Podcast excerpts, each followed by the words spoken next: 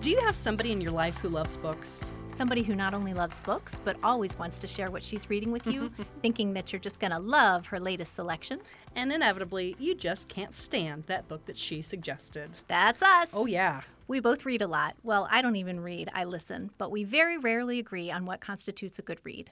I enjoy books that build up new worlds, inviting magic and mystery into our lives. Science fiction and fantasy rule. I listen to a variety, but it's all grounded in reality. You can keep your elves and space operas. Mm-hmm. Welcome to our podcast. You're making me read what?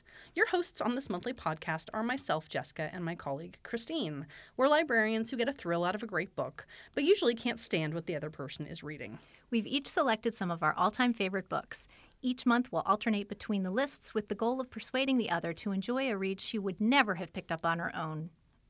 Even a book that isn't entirely your style may have some redeeming qualities to it, right?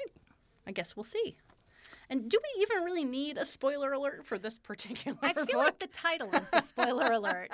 Well, why don't you uh, kick us off? What's the title? Okay, so the title is Invisible Women Data Bias in a World Designed for Men by Caroline Criado Perez. Okay, okay. I would think that that maybe spoiled it for anyone who was going to be surprised by what this particular nonfiction title was about. And so I'm going to further spoil it just to remove all doubt. Yes. This is about how the world is designed for men, Uh-huh. and it sometimes disadvantages non men. And Christine and I should personally spoiler alert you. We are both female. Both. And we're both cisgender female. And um, so we took particular offense to many of the things that happened in this book. It was um, frustrating and annoying and irritating. And actually, one of my questions later in this session is um, where did I write it? Here it is. What makes you the most angry? If only we could have ranked. yeah, I will. We'll get there later, but um, yeah, this was a fascinating pick, and remind me, this isn't either of our normal Nope. thing. So this isn't a book that like Christine read and has loved for a decade, and she was like, "Oh, Jessica's gonna hate this. We should read it." Nope. No. So why? Tell me again. Why did we read this one? Well, because um, several months ago, or maybe a year and a half ago, I started saying that I was not anxious for thinky books because I was just so drained from the pandemic. Yeah. And I was really having a hard time concentrating. I wanted really light, like happy stuff. Yep. Because I was frustrated. Um, Understandably. And finally, my brain was like, I need some food. You need to give me something that I can kind of chew on. So you didn't want a book donut. You wanted like a book stock of celery. Yeah. Okay. So- Normally I don't like celery, but I, I'll give you this one. Yeah. So um, I had read this several years ago. It's not very old. It's only from 2019? 2018, 2019, Yeah, yeah. something like that. Um, so I'd read it a couple of years ago, right before the pandemic. And um, my husband and I were taking a road trip and we listened to the podcast 99% Invisible. Yep. And um, they referenced this book in that. And so Hmm. my husband read the book first and then he was like, yeah, you'd like it, but yeah, maybe I don't want you to read it because maybe it would make my life really unhappy for the time that you were reading it. And he pretty much called that. Maybe read it when he's on like an extended business trip. Correct. Yeah. Okay. So- Understandable. He was awesome, and I came in the house after listening to a good majority of it while weeding in the backyard, and I was like, okay. I just have to yell at somebody, and you happen to be the person here. I was like, "Oh, great! This is going to be fun."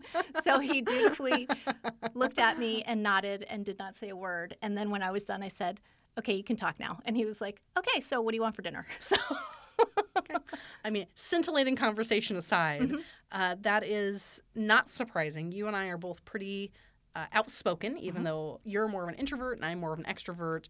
The idea that women who make up 50% of the world's population um, are not being appropriately included in things that affect their bodies and their lives and their livelihoods and the world that they exist in.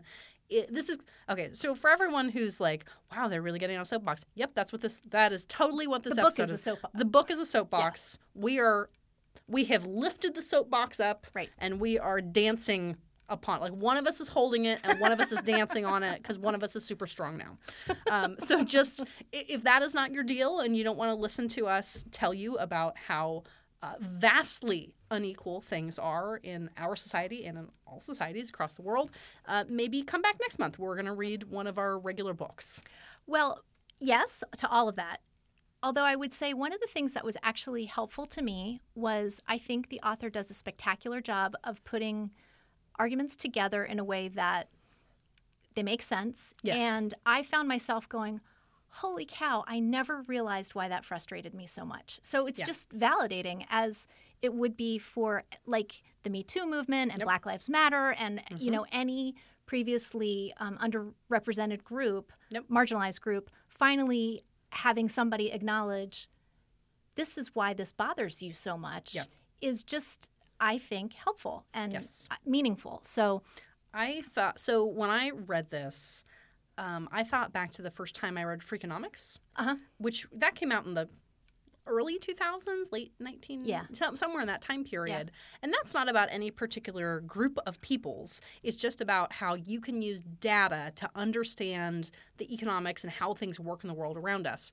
And I found a lot of similarities Mhm. between the structure of that book and the structure of this one Yeah. because they're both heavily data set driven Mhm. and well researched, but still uh, impeccably readable. yeah. You know, it's not like you read this book, The Invisible Women, the Mhm. the data bias one by Ms. Criada Perez. It's not like you read it and you were like, "Wow, I need to take a break. That was a lot to digest, and I need to like think about all the numbers I was given." Right. You you have a lot of data that's thrown at you, but it's all framed in a way that you can pretty easily digest it and kind of continue onward with the narrative that she's built behind these data sets. And I appreciate that because I don't read a ton of nonfiction, and I I know that you do biographies, and but maybe not as much nonfiction as fiction. Mm-hmm. Right.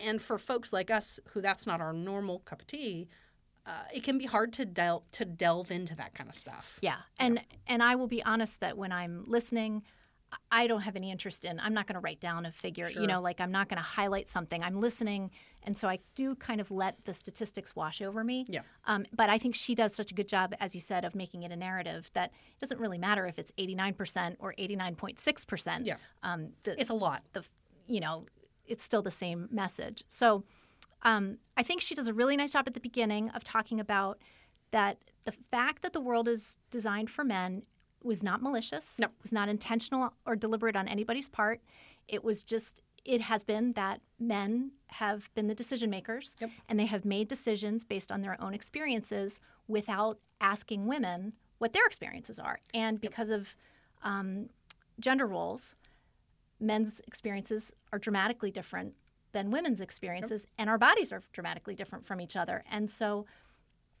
uh, it's just kind of a looking at different aspects. She goes from uh, office work Mhm. to protective equipment to Commuting. economics, commuting. Um, she takes all different facets of life Yeah. and tells you or expl- explores how those facets are impacted by decisions that seem like they're gender neutral. But gender neutral actually means the default setting, which is men. So I actually wrote. You know, I love a good quote. You do. So, and I have lots from her because they were fascinating. Yeah. So, I actually wrote down the one that you shared the start of, which is uh, one of the most important things to say about the gender gap data is that it is not generally malicious or even deliberate. Mhm. Uh, quite the opposite. It is simply the product of a way of thinking that has been around for millennia and is therefore a kind of not thinking, a double not thinking, even, because men go without saying and women don't get said at all. Because when we say human, on the whole, we mean man. Yeah. Hugh Man. Yep. Yes. And uh, she's got really interesting background herself because I, I was trying to like place like what her what her work was, but Mm-hmm. when I read the book without doing a lot of research on her, Mhm. and I would have said you know like investigative reporter or something. So she is um, she worked in digital marketing for a while. And then she's really been kind of an activist and a Mhm. feminist for the last maybe five to 10 years. She has an English degree that she got as an older adult, uh, but she has had this really awesome background in speaking up and speaking her mind and using her platform to make changes. Um, so she's she lives in uh, Britain now, and she grew up in a lot of different places. She lives in England now. And so she started some of this when they were going to remove a woman from one of the British banknotes. Right. And so the only woman that was going to be on any British currency was the Queen. Victoria, right? Everybody else was Yeah. a man. And she was like, hey, maybe that's not cool. right. And then that s- snowballed for her, and she started digging more into the data about this. And she just sounds like a, f- like a fascinating person that you'd like to know. Yeah. Yeah. Absolutely. Um, she she brings up the fact that reference man is what physical stuff is based on, Mm-hmm. and it's this mythical white man, Mhm. uh, Average 25 height, average weight. 25 to 30 years old, Mhm. 155 pounds. And um, I don't know that I know anybody that actually fits into that description, maybe. Um, but the other thing that she talks about physically is that men have thicker skin than women do. And they have. Actu- actually physically, not like Yes. someone is being mean to you. Correct. Yeah.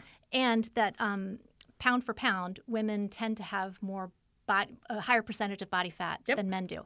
So that means we metabolize stuff differently. So drugs work th- um, through the body differently. Mhm. So when doctors prescribe drugs based on the dosage for men and they just um, scale it down for a smaller Mhm. human, Yep, based on body weight. yeah, bas- Yep. based on body weight Yep. alone, that is not good enough because women metabolize stuff differently because they have more body fat. Yep.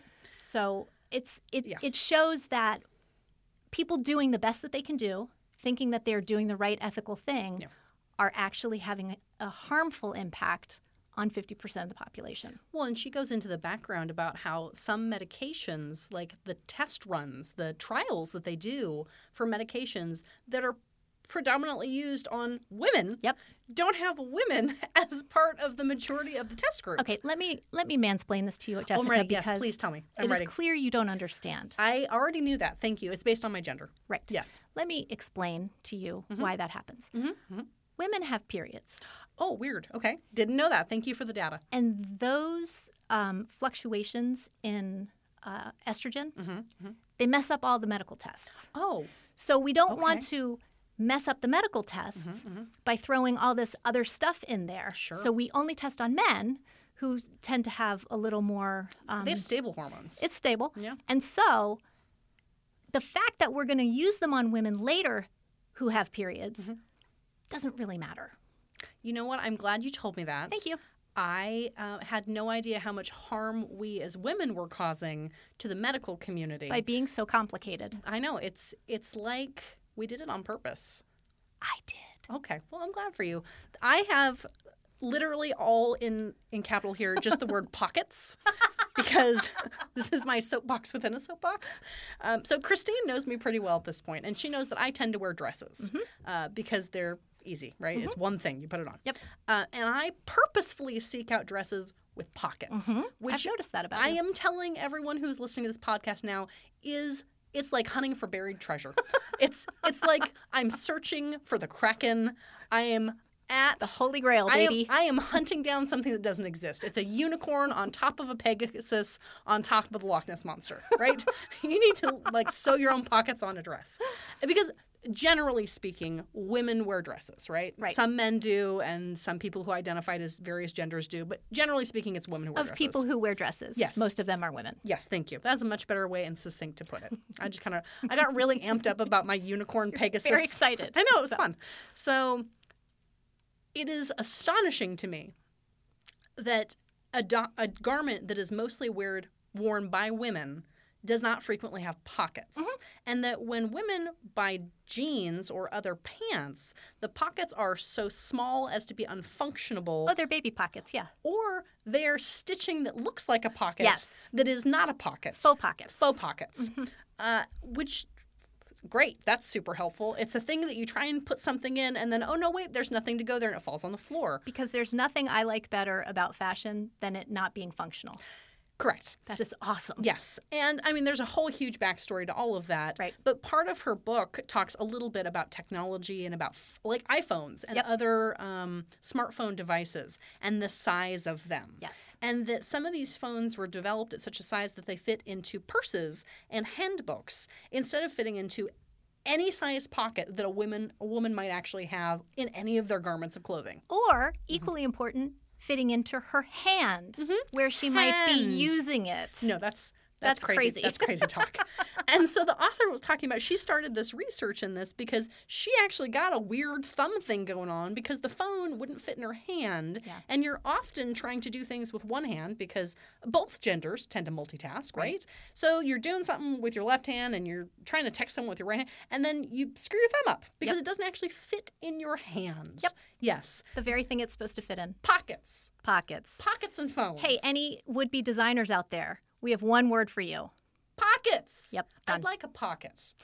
Just just one, one functional. I mean, I'd like more than one functional pocket. I remember when I was a teenager, I bought men's cargo pants. Um, oh, you went on pocket overload. well, because there were no pockets, and they were actually the ones that had the zippy at the knee, so they could be cargo shorts as well. Oh, I don't need to know this it was, about you. It was amazing, but those are not meant to fit a woman's body. It's Right. not the Right. right. shape. It's not. It does not fit. Doesn't have hips. Yes, so I didn't buy them much after like puberty because Right. it doesn't work. Yeah, so pants, Pants. pants and pockets. Yes, there's very some problems there.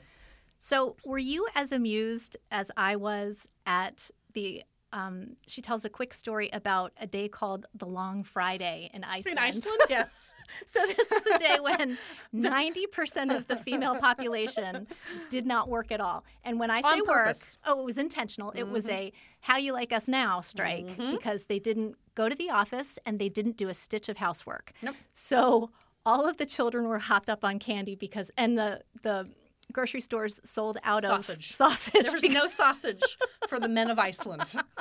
They were sausageless. that, that was the easiest meal to give the kids. Yeah.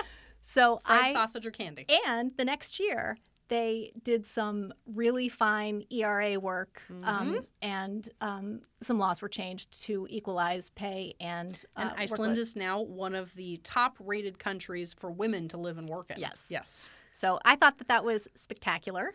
Um, one of the things I'm going to tell you, one of the things I hated the most, and then I want to hear your opinions on all of this. Okay.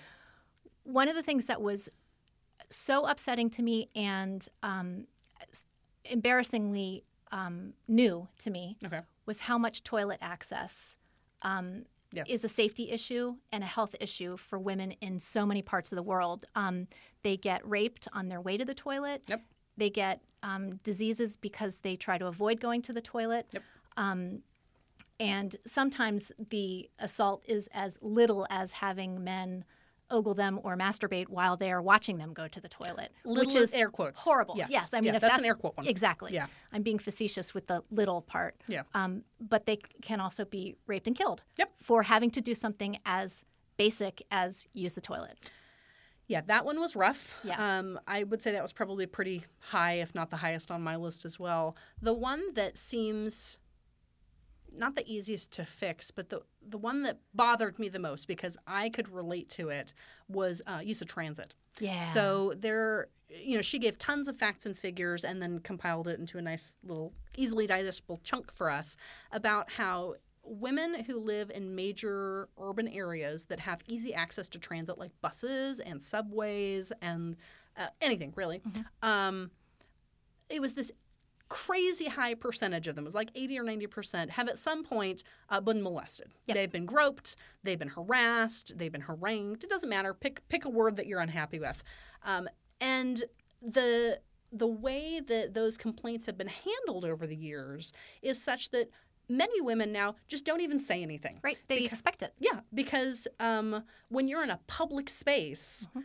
which is meant to be public, shared for everyone, every age, every gender, everyone, um, that women need to anticipate Mhm. that they should take better care of themselves, that they should protect themselves in advance. Yep. Men don't have to think about that. Nope. Because uh, nobody's going to leer at you or follow you or grope you or anything. Why would they do that? But women in a public space, these spaces are not developed and thought out or built out in a way that ensures that those actions don't take place because women need to take care of themselves. Right. That we're, I mean, heck, in some instances, it's uh, implied that we brought it on Absolutely. because of how we uh, went someplace and then walked uh, well, in because, public. and because you have breasts. You know what? I'd forgotten about that. It's How it's- can men it's a control factor. themselves? I don't know.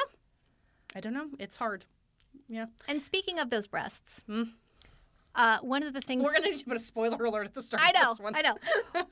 Um, one of the ones that made me crazy too was protective equipment for the Ah, military and yes. police don't accommodate breasts. So Mm-hmm. um, they, she talks about one officer who took it upon herself to purchase um, protective wear Mhm. that accommodated her breasts Mhm. because if she wore the uh, the standard issue, Yep.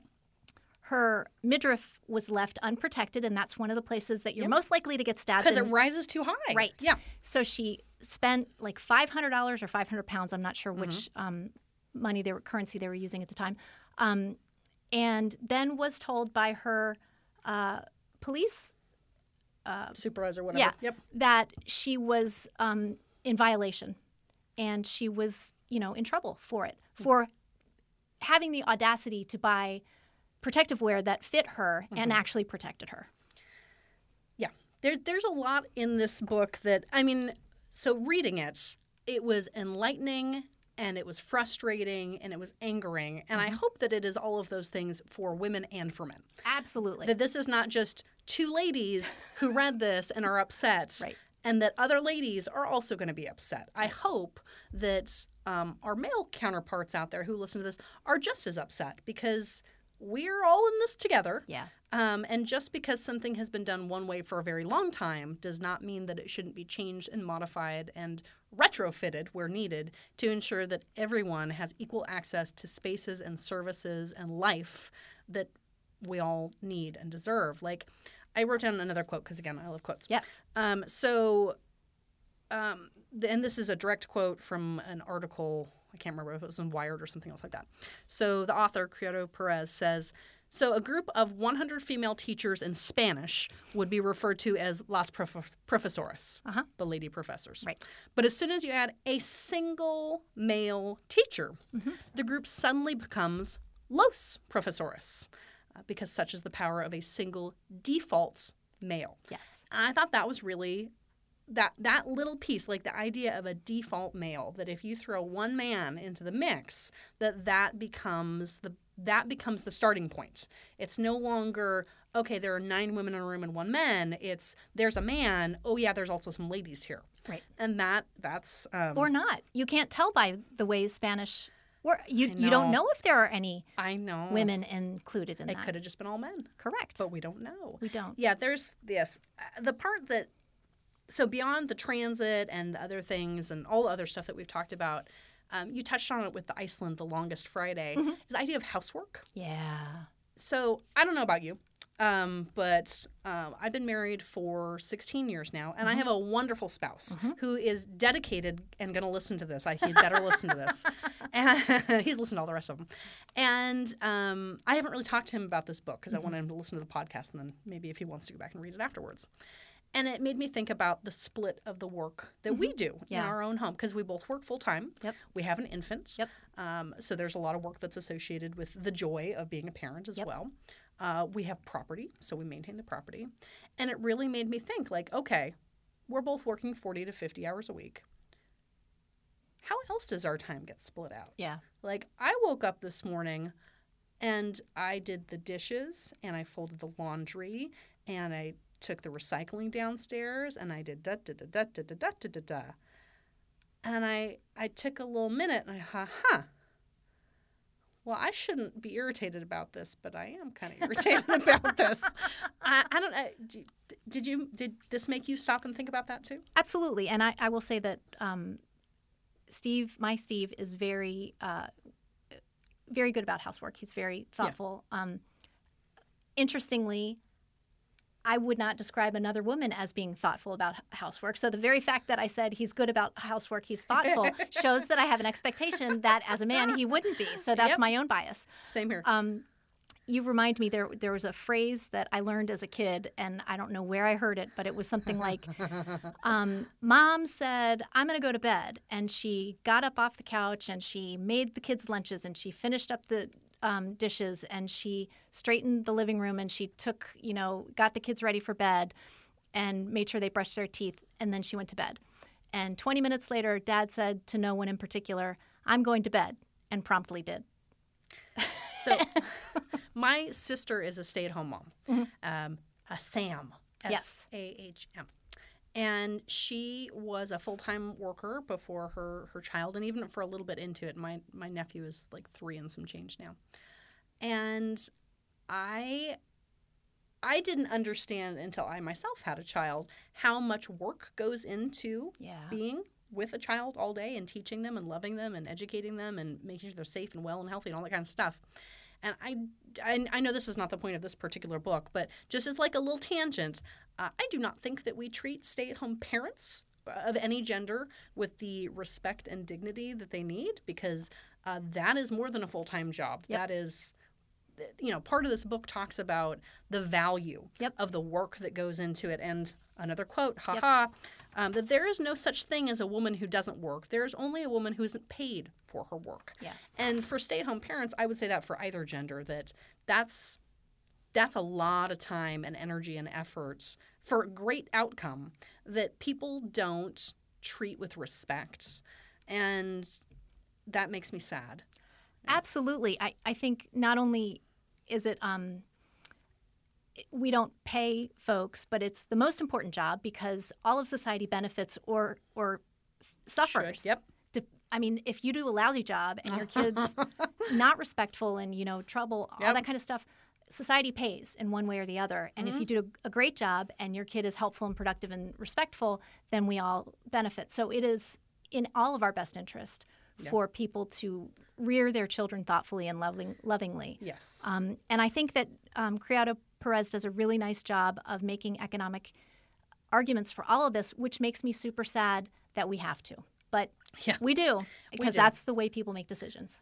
You're right. And if if reading books like this and talking about topics like this and making heartfelt commitments to topics like this make a difference, then I'm okay with that. Yep. Because we got to do something Yep. to continue moving forward to ensure that everybody who lives in this world has an opportunity to fully live in this world.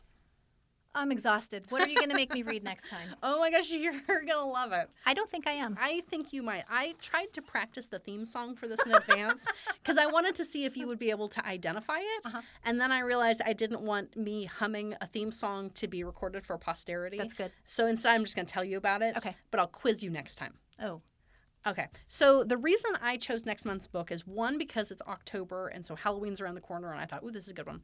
And two, you told me you had never watched the movie that goes along with this book and I just about had a coronary. oh, is that when you stopped talking to me? It was for a little bit, and then I had to talk to you more Okay. because of how I was upset. Oh yeah, about when this. you started yelling at me. Yeah, I remember. So next month's read is Jurassic Park by Michael Crichton. I'm so excited. so for those Wait, of wait, you, wait. Let me just ask you a question. What's better, Jurassic Park or Pockets? ooh, um, I would need pockets if I were inside of Jurassic Park, with which my cargo pants would happen. So I'm taking both. Thank you for trying to not allow me to a have all wussy the, answer. Mm. all the things I want in life. I want pockets and I want dinosaurs. So for people like Christine who literally live under a rock. Um, Jurassic Park is a sci fi book that came out in the early 90s and was turned into a fantastic uh, movie franchise, which you will also need to watch as part of our podcast for next month. Are you sending me to Universal Studios for this? I will do whatever I need to to make you enjoy this. Okay. So Jurassic Park is um, it's a book about genetic engineering Mm-hmm. and chaos theory and dinosaurs and an amusement park and it's wonderful and I can't believe you've never read it or watched it, but it's uh, I, I don't know how else to describe it other than I hope that you enjoy it just a, a tiny sliver of the amount that I'm going to. I, I think I can describe it as a unicorn on a Pegasus on top of uh, the, Loch, Ness monster. or a dinosaur next to a well- pterodactyl. Well, I mean, we don't know that the Loch Ness monster isn't the dinosaur, so a good point. We'll, we'll we'll go on from there. Um, thank you for joining us on your Making Me Read What. If this book wasn't your cup of tea, there are millions more where that came from. And don't forget, you can always grab these books and lots more at your local library. So please do join us next month when we will be discussing Jurassic Park by Michael Crichton. Thank you and keep on reading.